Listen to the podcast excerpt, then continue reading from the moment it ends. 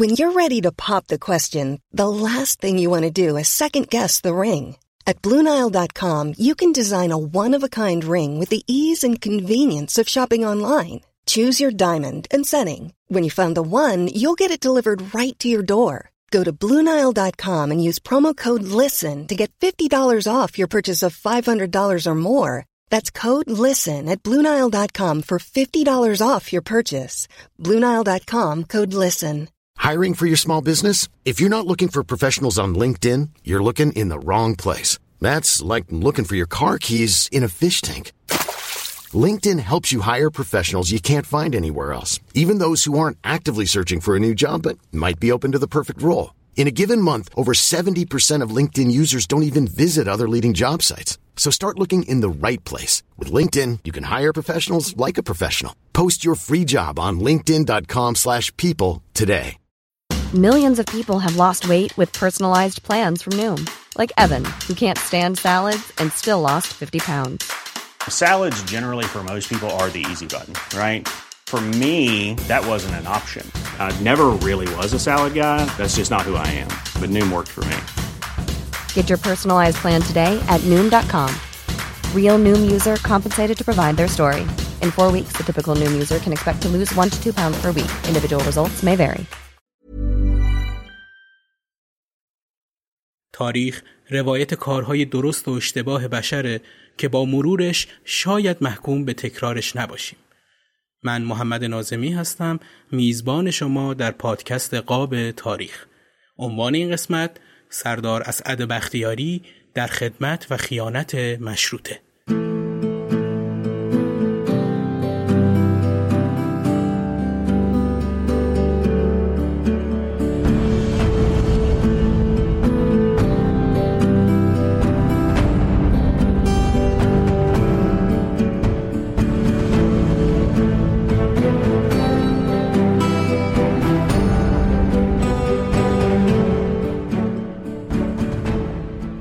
سلام، به 5مین قسمت از پادکست قاب تاریخ خوش اومدید. خیلی خوشحالم که دوباره این فرصت رو پیدا کردم تا گوشه ای از تاریخ معاصر ایران رو براتون روایت کنم. ممنون از تمامی دوستانی که لطف مضاعف دارن و پادکست رو لایک میکنن و برام کامنت میذارن. ازتون میخوام این پادکست رو به اطرافیانتون که علاقه‌مند به تاریخن معرفی کنید و از کسانی که حوصله خوندن تاریخ ندارن بخواین که یه قسمت رو بشنونن، شاید همراهمون شدن. چون معتقدم به خصوص تو این روزها آشنایی با تاریخ و توجه به درس‌هایی که برای ما داره میتونه به آینده‌ای که به نظر میرسه تاریکه نور بتابونه. اگه خواستید از تولید این پادکست هم حمایت مادی داشته باشید، لینک صفحه حامی باشمون رو تو توضیحات این قسمت گذاشتم و میتونید به هر مقدار که خواستید حامی این پادکست باشید. عمده مطالب این قسمت هم در سایت رویداد 24 به همت آقای نوید عابدین پور منتشر شده که من برای کاملتر شدن مطالب از منابع دیگه هم استفاده کردم.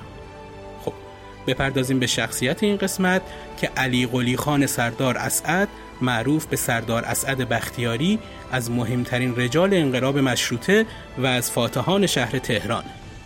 سردار اسعد بختیاری از چهره‌های مشهور عصر قاجار و پهلوی بود که بعضی‌ها اون رو خیانتکار به ستارخان و باقرخان و بعضی‌های دیگه اون رو عامل پیروزی جنبش مشروطه می‌دونن.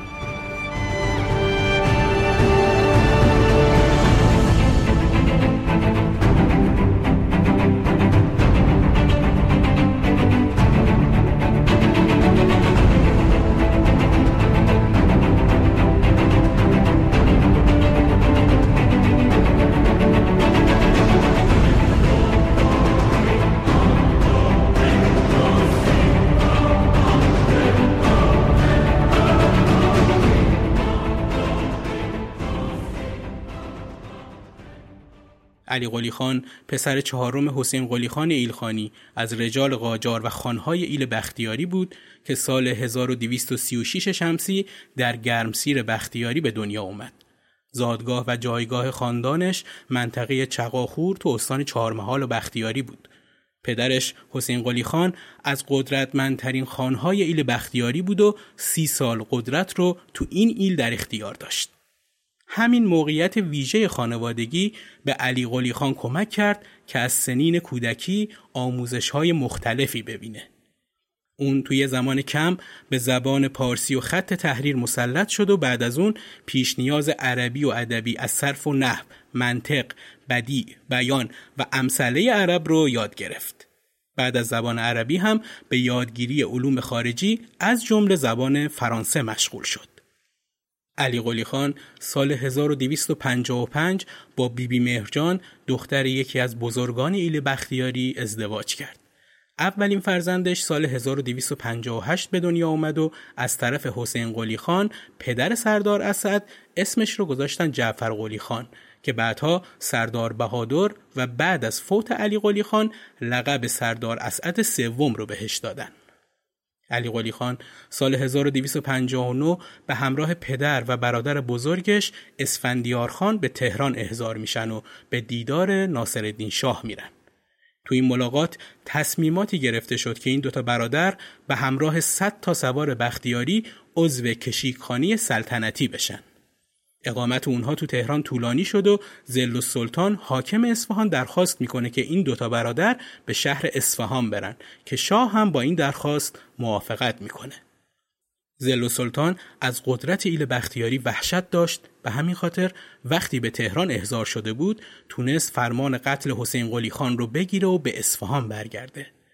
برای اجرای خواستش خرداد سال 1261 ذی‌السلطان حسین قلی خان و دوتا فرزندش رو به یه رژه نظامی در 40 ستون دعوت میکنه و در طول برگزاری این مراسم تو فنجون قهوه حسین قلی خان سم میریزه و حسین قلی خان اینجوری از دنیا میره. پسرهاش حسین علی خان و اسفندیار خان هم راهی زندان میشن. این دوتا برادر یه سال رو تو زندان میگذرونن و خانوادهشون هم منزوی میشن. اما بعد از اینکه اتابک به قدرت رسید، سردار اسعد یه بار دیگه فرمانده سوارای بختیاری تو تهران شد. اما در اصل هدف از این مقامی که به دست آورده بود این مورد به نظر میرسه که چون شاه از طغیان سران ایلخانی وحشت داشت، علی قلی خان رو تو تهران به گروگان گرفته بود. ولی علی قلی خان هم از این فرصت به دست اومده استفاده میکنه و با بزرگان و چهره‌های سرشناس و تعدادی ماموران سیاسی آشنا میشه و سال 1272 از طرف شاه قاجار به درجه امیرتومانی که معادل سرلشکری امروزه نائل میشه. بعد از ترور ناصرالدین شاه به دست میرزا رضای کرمانی، سردار اسعد مأمور ایجاد نظم در تهران میشه. در زمان مظفرالدین شاه با حفظ همون درجه امیرتومانی به فرماندهی سپاه بختیاری ها میرسه. سال 1275 از طرف شاه مقرری 1000 تومانی برای اون تعیین میشه و از طرف شاه به ایلخانی بختیاری میرسه. اما از اونجا که اون سر این مقام با برادر بزرگش نجفقلی خان رقابت شدید داشت، مشکلاتی پیش اومد. چون نجفقلی خان از طرف بزرگان بختیاری به این مقام رسیده بود، سردار اسعد ترجیح داد از ایلخانی کناره‌گیری کنه. بعد از روی کار اومدن مظفرالدین شاه، اتابک تونست امتیاز راهسازی بین اصفهان تا اهواز رو به دست بیاره و با عقد قرارداد لینچ امتیاز این راهسازی به مدت 60 سال به اسفندیار خان، محمد حسن خان سپه سالار و علی قلی خان واگذار شد. سردار اسعد بعد از عزل اتابک و قرارداد لینچ ترجیح داد دیگه به گارد سلطنتی بر نگرده. زمینه‌های تغییر تو اندیشه سردار اسعد بختیاری زمان برخورد با فرهنگ غرب و جهان مدرن شکل گرفت. اون سال 1279 از ایران مهاجرت کرد. اول به هندوستان رفت و بعد از ترک اونجا راهی مصر شد. بعد از چند هفته اقامت تو مصر عازم مکه شد و بعدش هم به پاریس رفت و 2 سال تو اروپا موند که زمینه‌های تغییر اندیشه‌های سیاسی و اجتماعیش تو همین دوره شکل گرفت. اون یه مدت بعد به ایران برگشت، اما بعد از افتتاح مجلس اول شورای ملی در 14 مهر ماه 1285 شمسی برای معالجه چشمش دوباره راهی اروپا شد. دکتر مهدی ملکزاده، مورخ و از رجال مشروطیت، تو کتابش انقلاب مشروطیت ایران در خصوص شخصیت سردار اسعد می نویسه: سردار اسعد به اروپا مسافرت کرد و در پاریس، پایتخت فرانسه که در آن موقع مهد تمدن و آزادی و اندیشه‌های تازه و نوین بود، اقامت گزید و در اندک مدتی جذب افکار مترقی و آزادی خواهانه اطرافیان خود شد، چرا که از تجربه تلخی که از دوران استبدادی به خاطر داشت از صمیم قلب آرزو می‌کرد که روزی ایران از زیر یوغ استبداد رها شده و بتواند به یک آزادی واقعی و عدالت اجتماعی دست یابد. در زمان حمله و به توپ بستن مجلس اون همچنان تو پاریس بود، اما بعد از اینکه باخبر شد چه اتفاقی افتاده به لندن رفت و به خاطر روابطی که با لندن داشت محرمانه با دوست قدیمیش وزیر مختار سابق انگلیس تو تهران سر هاردینگ دیدار کرد و بعد از اینکه متوجه شد انگلیس چه تصمیمی داره راهی ایران شد و به صف مشروطه‌چیان اضافه شد. ملکزاده درباره حضور سردار اسد تو پاریس و تصمیم برای رفتن به ایران مینویسه: ایرانیان مهاجر مقیم اروپا سردار اسعد را تشویق به رفتن به ایران و قیام علیه محمد علی شاه کردند. چند نفر از آنها من جمله شکرالله خان معتمد خاقان که بعدها لقب قوام الدوله یافت به اتفاق سردار اسعد به ایران مراجعت کرد و به اصفهان رفت و در سفر جنگی از اصفهان به تهران با او همراه بود. مخبرالسلطنه هم در این باره می نویسه: از او خواسته است تا به ایران رفته رهبری نهضت را به عهده گیرد، اما او گله می کند که تنهاست. مخبرالسلطنه اینطور ادامه میده که کار را یک نفر می کند. این تشویق های ایرانیان باعث حرکت سردار اسعد می شود. تشویق ها و تغییراتی که در اندیشه سیاسی سردار اسعد به وجود میاد باعث میشه به ایران برگرده و در صف مشروطه خواهان به جنگ استبداد بره که در ادامه به فتح تهران و پایان دادن به حکومت محمد علی شاه منجر میشه. تصمیمی که در نهایت به یکی از نقاط عطف در انقلاب مشروطه و تاریخ معاصر ایران تبدیل میشه. سردار اسعد اردیبهشت سال 1288 شمسی وارد ایران میشه. اول به منطقه بختیاری میره و بعدش با خانهای قشقایی و شیخ خزعل به نمایندگی از اعراب خوزستان سوگندنامه‌ای رو امضا میکنه. اون برای پیشبرد اهدافش برای فتح تهران نیاز داشت که با سران قبایل به توافق رسیده باشه. تنها ایلخان مقتدر جنوب، حامی دولت و مخالف مشروطه، کریم خان بهادرالسلطنه بویر احمدی بود. اون ایلخان بخش بزرگی از لرهای استان خوزستان و فارس بود که بعداً توی دوران پهلوی به استان مستقلی به نام کهگیلویه و بویر احمد بدل شدند. کریم خان هم بعداً با طرحی از میان برداشته شد. سردار اسد بعد از عقد قرارداد با رؤسای ایلات مذکور در صدد اتحاد با رقبای خانوادگیش بر اومد. خانواده حاجی ایلخانی مشکل اصلی اون محسوب می شد. لطفعلی خان امیر مفخم تو جایگاه فرمانده قشون حامی محمد علی شاه برای مقابله با تهاجم بختیاری ها به تهران حوالی قم موضع گرفته بود. برادر اون نصیر خان سردار جنگ از محاصره تبریز دست کشیده بود، برای ملحق شدن به امیر مفخم راهی قم بود و برادر دیگه سلطان محمد خان سردار اشجع به همراه خسروخان سردار ظفر برادر سردار اسد برای جمع‌آوری نیرو به سمت بختیاری در حرکت بود. فقط غلام حسین خان سالار محتشم به عنوان ایلبیگی بختیاری تو خوزستان مونده بود. اون برخلاف برادراش که در ضدیت کامل با سردار اسعد به سر می‌بردند، زمینه‌های اتحاد بین سردار اشجع و سردار اسعد رو مهیا کرد. سردار اسعد قبل از حرکت نامه‌ای به شیخ السفرا وزیر مختار اتریش می‌نویسه و هدفش از حرکت به سمت تهران رو تشریح می‌کنه و از دولت‌های قدرتمند می‌خواد که از مداخله نظامی تو ایران خودداری کنند. بعد از حرکت سردار اسعد، جعفرقلی خان سردار بهادر و غلام حسین خان سالار محتشم با سپاهی که تعداد افرادش زیاد هم نبود برای ملحق شدن به سردار اسعد راهی تهران میشن. از طرف دیگه سلطان محمد خان سردار اشجع با سردار ظفر به رسم ایلی هم پیمان شدن.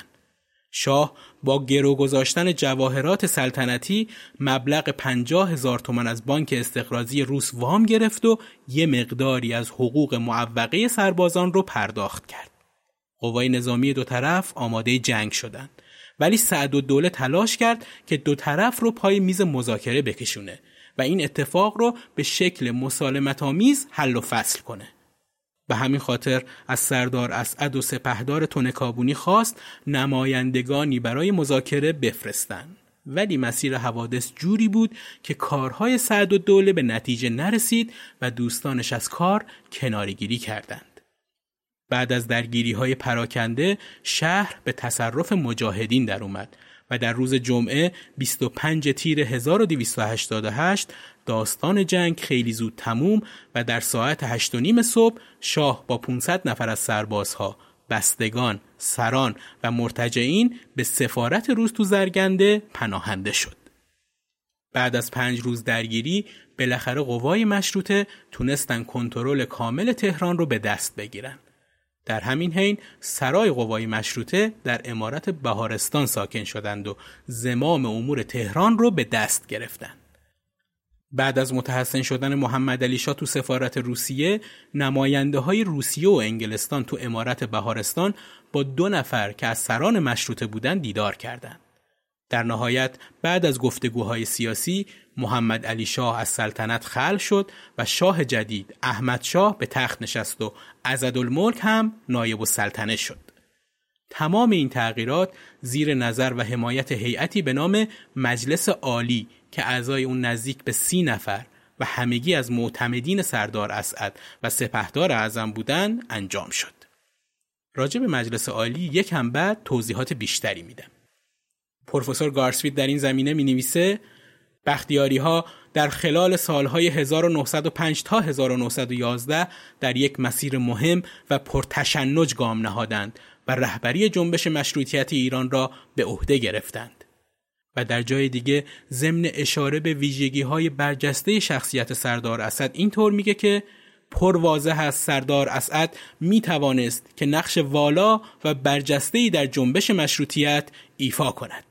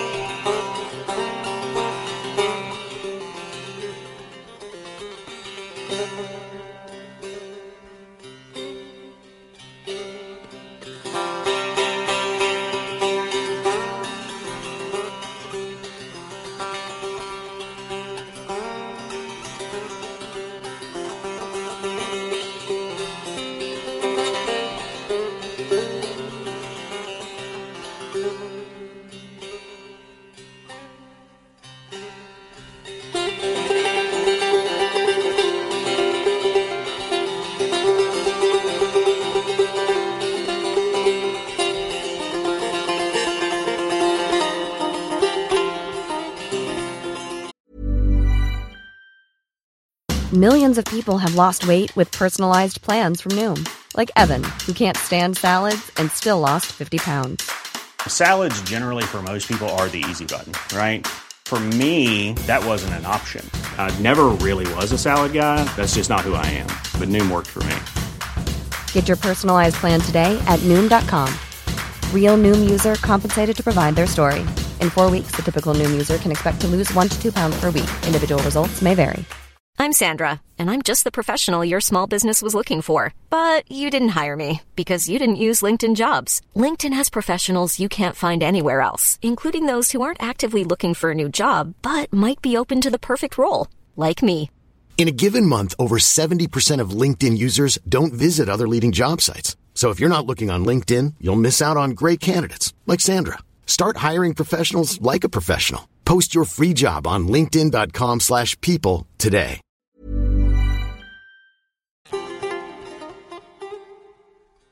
خب خیلی مختصر از مجلس عالی بگم و بررسی زندگی سردار اسعد رو ادامه بدم. بعد از فتح تهران در 24 تیر 1288 که مقارن بود با 15 جولای 1909 به همت فاتحان تهران مجلس عالی دربار با حضور حدود 500 نفر از نمایندگان اولین مجلس شورای ملی، سران مشروطه، سرداران ملی، وزیران، شاهزادگان، اعیان و بازرگانان سرشناس، مجتهدان اعظم و رجال سیاسی تو بهارستان تشکیل شد. براون از این مجلس به اسم اجلاس فوق‌العاده مجلس ملی متشکل از رهبران، ملیون، مجتهدان اعظم و رجال و بسیاری از اعضای مجلس سابق یاد کرده و همینطور تعبیرهایی مثل شورای ملی یا کمیته اضطراری ازش داشته. این شورا به طور رسمی محمد علی شاه رو از سلطنت عزل کرد و فرزندش احمد شاه رو به جانشینیش انتخاب کرد. عضدالملک کهنسال رو هم به نیابتش انتخاب کرد و بعد از اون استقرار مشروطه دوم رو اعلام کرد. چون تصمیم گیری توی مجلس 500 نفری سخت و به نظر محال می اومد، مجلس عالی دربار همه اختیاراتش رو به یه هیئت مدیره موقت واگذار کرد که از بین اعضای شورای عالی انتخاب شده بودند و سردار اسعد هم جزو همین افراد بود. در واقع این هیئت مدیره نقش دولت انتقالی رو ایفا می کرد. هیئت مدیره با تأسیس کردن خزانه امور مالی رو ساماندهی کرد تا نیازهای فوری دولت رو تأمین کنه. با تشکیل کمیسیون اعانه برای خانواده شهدای جنگ مقرری تعیین کرد و جواهرات سلطنتی رو که محمد علی میرزا با خودش به سفارت روسیه برده بود پس گرفت. همینطور همه زندانیای سیاسی رو عفو کرد و سازوکار انتخابات مجلس رو شروع و سپهدار رو مأمور تشکیل دولت کرد. اعضای این هیئت مدیره هیئت قضات دادگاه عالی انقلاب رو انتخاب کرده بود که علی قلی خان مفاخرالملک، سید محمد خان سنی حضرت و شیخ فضل الله نوری به حکم این دادگاه اعدام شدند. در نهایت هیئت مدیره مجلس انتقالی که به کمیسیون عالی معروف شد رو با ترکیبی از پیشروان ملت و اعضای شاخص شورای عالی تشکیل داد و خودش رو منحل کرد. کمیسیون عالی 56 نفر عضو داشت و هفته‌ای 3 شب تو عمارت بهارستان تشکیل جلسه میداد و موظف بود تا تشکیل مجلس شورا به کارهای دولت نظارت کنه. در اولین جلسه مستشارالدوله به ریاست کمیسیون انتخاب شد. تدوین برنامه کاری مجلس دوم یکی از کارهای مهم کمیسیون عالی بود. شورای عالی کابینه را هم با این افراد انتخاب کرد. سپهدار رو وزیر جنگ، سردار اسعد رو وزیر داخله، حسین قلی خان نواب رو وزیر خارجه، مشیرالدوله رو وزیر عدلیه و حکیم الملک رو وزیر معارف. ارزیابی کارنامه این شورا نشون میده که از شأن تأسیسی برخوردار بوده و کارکردی مثل شورای عالی اول داشت، چرا که سلطنت مطلقه رو دوباره به مشروطه برگردوند. شاه خودکامه رو عزل و شاه نوجوان رو به جاش به تخت نشوند. هیئت مدیره و کمیسیون عالی رو شکل داد. علاوه بر تغییرات ساختاری وارد کارزار اجرایی شد و وزرا و اعضای کابینه رو تعیین کرد و حتی بالاتر از اینها وارد عرصه قانونگذاری شد. همونطور که تا تشکیل مجلس دوم در حکم جانشین مجلس شورای ملی قوانین ضروری رو تصویب کرد. کارهای دیگه هم که انجام شد اینا بودن که برای مجازات مخالفان مشروطه و همدستان محمد علی شاه تو دوره استبداد صغیر دادگاه ویژه‌ای تشکیل داد و مثل مجلس عالی اول قانون انتخابات جدیدی تصویب کرد تا مبنای انتخابات مجلس دوم بشه. تو کابینه‌ای که تاریخ 9 اردیبهشت 1289 شمسی تشکیل شد، علی قلی خان سردار اسعد به مقام وزارت جنگ منصوب شد. با استعفای سپهدار تونکابونی مستوفی الممالک رئیس الوزراء شد و بالاخره دوره اول زمامداری سپهدار که از فتح تهران در 25 تیر 1288 شمسی شروع شده بود بعد از 1 سال به پایان رسید. تو این ایام عضدالملک نایب السلطنه به علت مریضی و پیری دار فانی رو ودا گفت و جنازش رو توی ایوان آرامگاه ناصرالدین شاه دفن کردند. بعد از فوت عضدالملک احزاب شروع به فعالیت کردند. رهبران حزب اعتدالی ناصرالملک قره‌گوزلو رو به عنوان نایب السلطنه انتخاب کردند و در مقابل حزب انقلابی مستوفی الممالک رو برای این مقام در نظر گرفتند. با سقوط کابینه مستوفی الممالک سپهدار تونکابونی برای بار دوم تشکیل کابینه داد. سردار اسعد از دوباره به قدرت رسیدن سپهدار ناراحت شد و از مجلس 3 ماه مرخصی خواست و به اروپا رفت. تو این ایام محمد علی شاه مخلوع که نزدیک به 2 سال تو اودسا بود تصمیم گرفت که به کشور برگرده. حاج علی قلی خان سردار اسعد که اون زمان در پاریس زندگی میکرد اولین کسی بود که دولت ایران رو از سوء نیت محمد علی شاه باخبر میکنه و با تلگراف رمز به سمسام السلطنه که ریاست بختیاری ها رو بر عهده داشت توصیه میکنه برای حفظ مشروطیت و آزادی ملت ایران از هیچ نوع فداکاری خودداری نکنن. تو روزهایی که سردار تو پاریس اقامت داشت، تلگراف‌های متعددی از طرف مجلس شورای ملی و ناصرالملک نایب السلطنه بهش میرسه. سردار اسد که 3 ماه مرخصی گرفته بود، نزدیک به 1 سال تو اروپا بود. مجلس بارها از اون دعوت کرده بود که به ایران برگرده، ولی سردار اسعد تا تیر ماه 1291 تو اروپا موند. این زمان بود که ناصرالملک تصمیم مسافرتش به اروپا رو به اطلاع سردار اسعد میرسونه و ازش دعوت میکنه برای نظارت تو کار حکومت به تهران برگرده. اینجوری میشه که سردار اسعد به تهران برمیگرده و ناصرالملک به اروپا میره. سردار اسعد نیابت سلطنت رو یه مدت زیر نظر داشت و خونش تبدیل شده بود به محل مراجعات مردم. اون تلاش کرد افراد مسلح بختیاری رو به نظم وادار و سمسام السلطنه رو هم تو کارهای کشورداری راهنمایی کنه. خیلی این باور رو دارن که تزلزل قاجاریه تو بلوای مشروطیت و لشکرکشی سردار اسعد بختیاری به تهران در حقیقت به خاطر به دست آوردن سلطنت بوده و خیلی از مخالفت‌ها باهاش هم به خاطر این بوده که از به سلطنت رسیدن سردار اسعد جلوگیری کنن. اگه اون با همچین قصدی راهی تهران شده باشه یا نه، به هر حال با مرگ عضدالدوله نایب السلطنه نیابت سلطنت بهش پیشنهاد شد، ولی سردار اسعد با این استدلال که رسیدنش به این مقام بقیه خانهای بختیاری رو به فکر رسیدن به این جایگاه میندازه، از قبول کردنش خودداری میکنه و این بار به بهانه درمان چشمش به اروپا سفر میکنه. خب گریزی هم بزنیم به ماجرای پارک اتابک و درگیری سران مشروطه با سردار اسعد. روز یکشنبه 25 تیر 1289 شمسی، سید عبدالله بهبهانی از روحانیون مشروطه‌خواه تو منزلش به دست 3 نفر کشته میشه، اما هیچ گروهی مسئولیت این سوء قصد رو به عهده نمیگیره، ولی از طرف اعتدالیون این سوء قصد به دموکرات‌ها و گروه حیدرخان عموقلی و علی محمد تربیت نسبت داده میشه. احمد کسروی تاریخدان قاتل بهبهانی رو از دسته حیدرخان عموقلی میدونه که به دستور حسن تقیزاده این کار رو انجام دادن.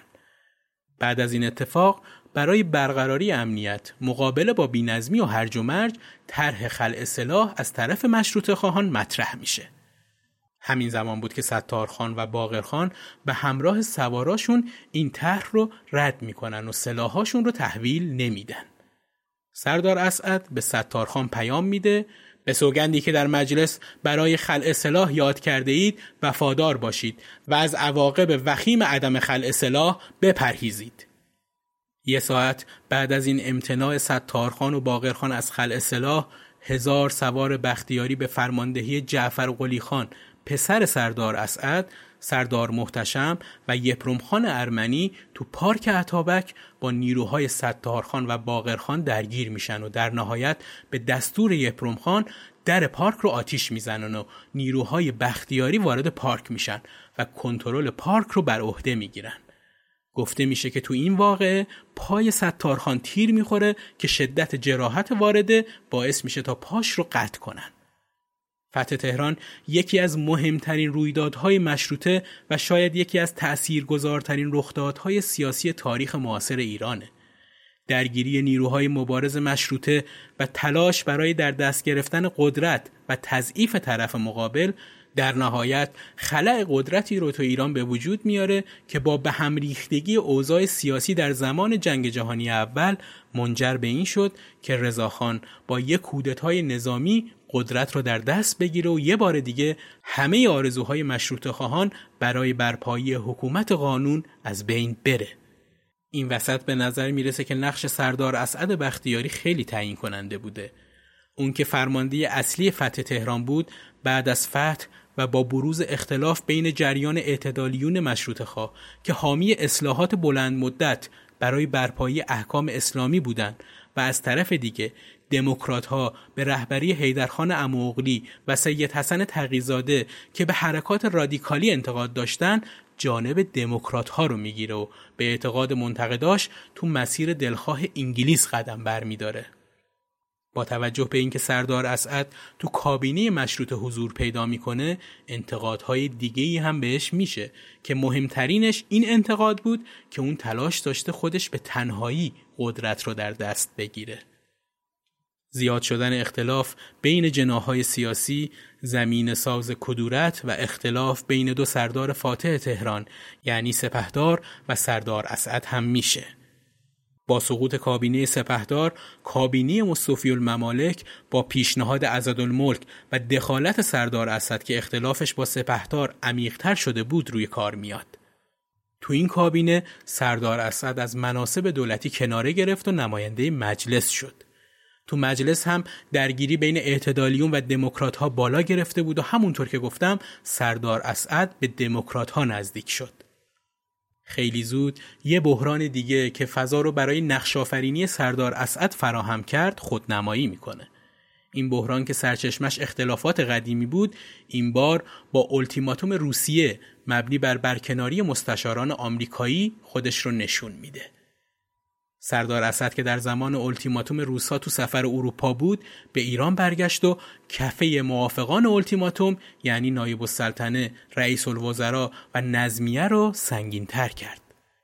سردار اسعد تو این راه از تقی‌زاده که اون هم خارج از ایران بود، برای آروم کردن دموکرات‌ها کمک گرفت و با تشکیل کمیسیون 5 نفره اولتیماتوم که خودش برجسته ترین چهرش بود، اولتیماتوم رو قبول و مجلس رو هم منحل کرد. با انحلال مجلس عمر فعالیت سیاسی سردار اسعد تموم شد و اون دیگه هیچ منصبی رو قبول نکرد.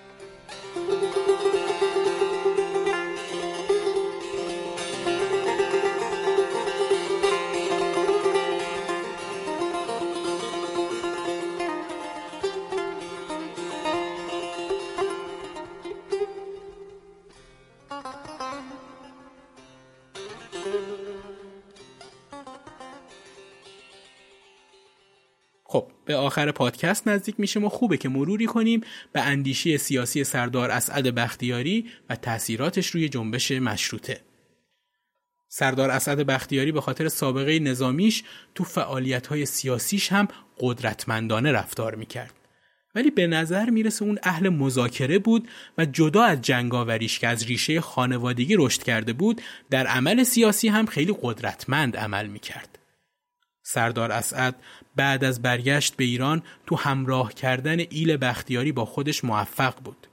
اون همینطور بقیه ایلها و خانها رو هم با خودش متحد کرد که برای فتح تهران خیالی راحت داشته باشه. بعد از فتح تهران هم سعی کرد بین 2 نیروی عمده این جریان یعنی اعتدالیون و دموکرات‌ها رابطه دوستی برقرار کنه. ولی بعد از ماجرای پارک اتابک و ادامه درگیری‌ها بین این 2 گروه، ترجیح داد کنار دموکرات‌ها بایسته که همین باعث شد بعضی‌ها اون رو به خیانت به ستارخان و باقرخان معرفی کنن. یکی از نقدها به سردار اسعد اینه که اون تو جریان فتح تهران بیشتر از اندازه به ایل بختیاری تکیه کرده بود. با اینکه خودش درک درستی از مشروطه و اوضاع ایران داشت، ولی ارتشی که اون از ایل بختیاری تشکیل داده بود خیلی درست متوجه ذات مشروطه نشده بودند و تو اکثر کارها مطیع خانشون بودند و تصمیمی غیر از خواسته خان نمی گرفتند برای همین بود که بعد از فتح تهران و تا فاصله دولت‌های مشروطه تا روی کار اومدن رضا شاه، نقش سران بختیاری تو سرکوب شورش‌ها و مخالفین مشروطه یا شورش‌های دیگه خیلی به چشم میاد. اونها عملاً قدرت رو تو ایران در دست گرفته بودن و عموماً تو هر کابینه‌ای حضور پررنگی داشتن و از درآمد خوبی هم برخوردار بودن. قطعاً سردار اسعد بختیاری یکی از مهمترین و شاید تأثیرگذارترین چهره سیاسی تاریخ مشروطه است. اگه اون تو راه فتح تهران شک میکرد و حصر چند ماهه تبریز یه مدت دیگه ادامه داشت، معلوم نبود همون اول کار چی بر سر مشروطه میومد. سردار اسعد مثل هر چهره سیاسی و تاریخی بعدهای رفتاری مختلفی داره. خیلی هنوز اون رو همدست انگلیس و خیانتکار به مجاهدای مشروطه تبریز میدونن. البته افراد زیادی هستند که این حرف رو رد میکنن و میگن که سردار اسعد تمام کارهایی که انجام داده برای حفظ مشروطه و منحرف نشدن مشروطه برای برقراری دوباره استبداد بوده.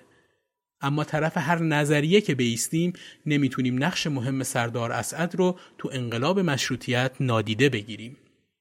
ملکزاده درباره وجهه دیگه شخصیتی سردار اسعد مینویسه: حاج علی قلی خان سردار اسعد که از خانهای روشنفکر بختیاری بود، دبستانی برای فرزندان ایل تأسیس کرد و معلمینی از تهران برای تدریس اجیر نمود و نظامت آن مدرسه را به شیخ علی ناظم که از مردان روشنفکر زمان خود بود سپرد.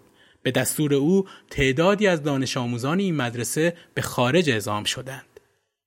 کم کم مشکل بینایی سردار اسعد زیاد شد و اون رو از مطالعه محروم کرد و در اواخر سال 1293 شمسی به کلی بیناییش رو از دست داد. در سال 1295 هم سکته کرد و فلج شد و بعد از 4 سال روز پنجشنبه دوم آبان ماه سال 1296 شمسی مصادف با 7 محرم سال 1336 هجری قمری از دنیا رفت. جنازش از طرف دولت با تشریفات رسمی و احترام نظامی در حالی که جسدش روی توپ حمل میشد تشییع و به اصفهان منتقل میشه و تو مقبره خانوادگیش در تخت فولاد اصفهان دفنش میکنن.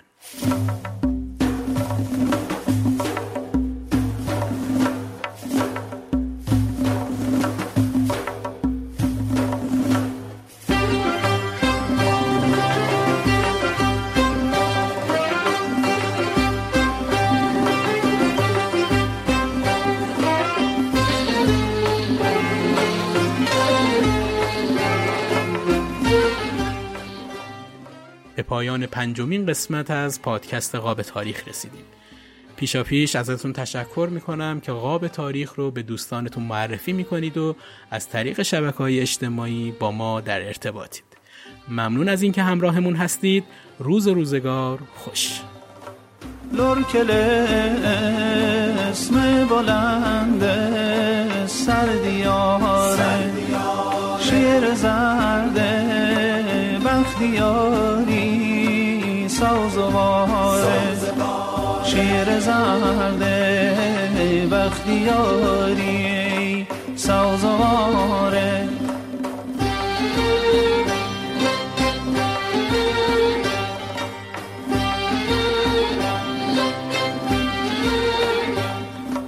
لرکل اسم بلند سردیاره شیر زرد بختیاری سازواره شیر زرد بختیاری سازواره.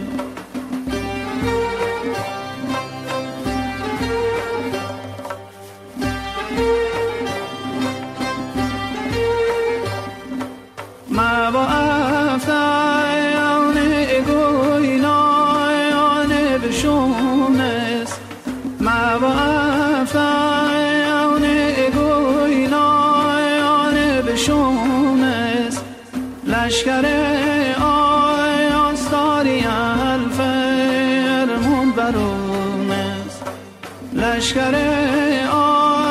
ساری الفرمون برون است.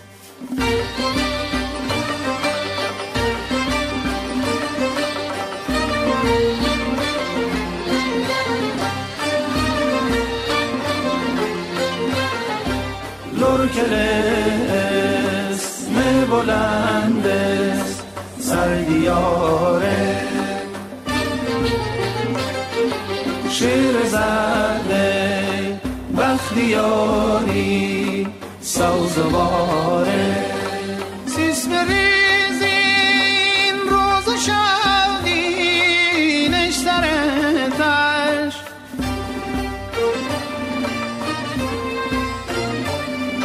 سیسم ریز این روز و شب دینش سرتش دشمنان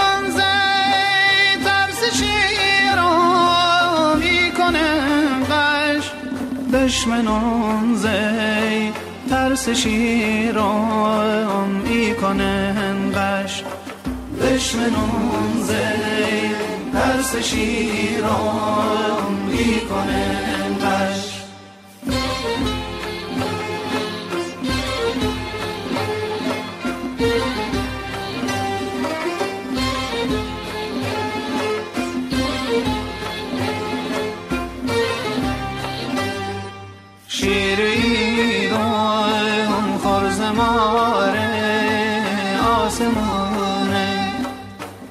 زار و زمین خار زبونه شیر ایران خرزماره آسمونه تا تزار و زمین خار زبونه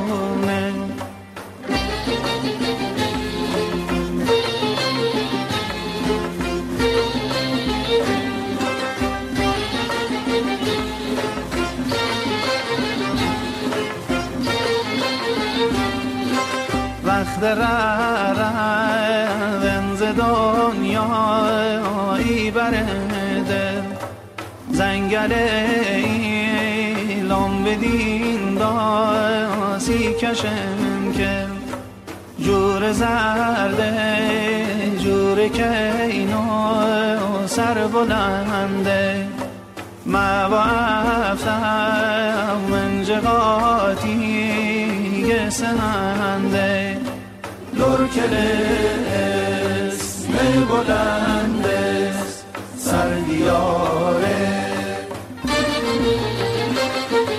شیر زده بختیاری سازواره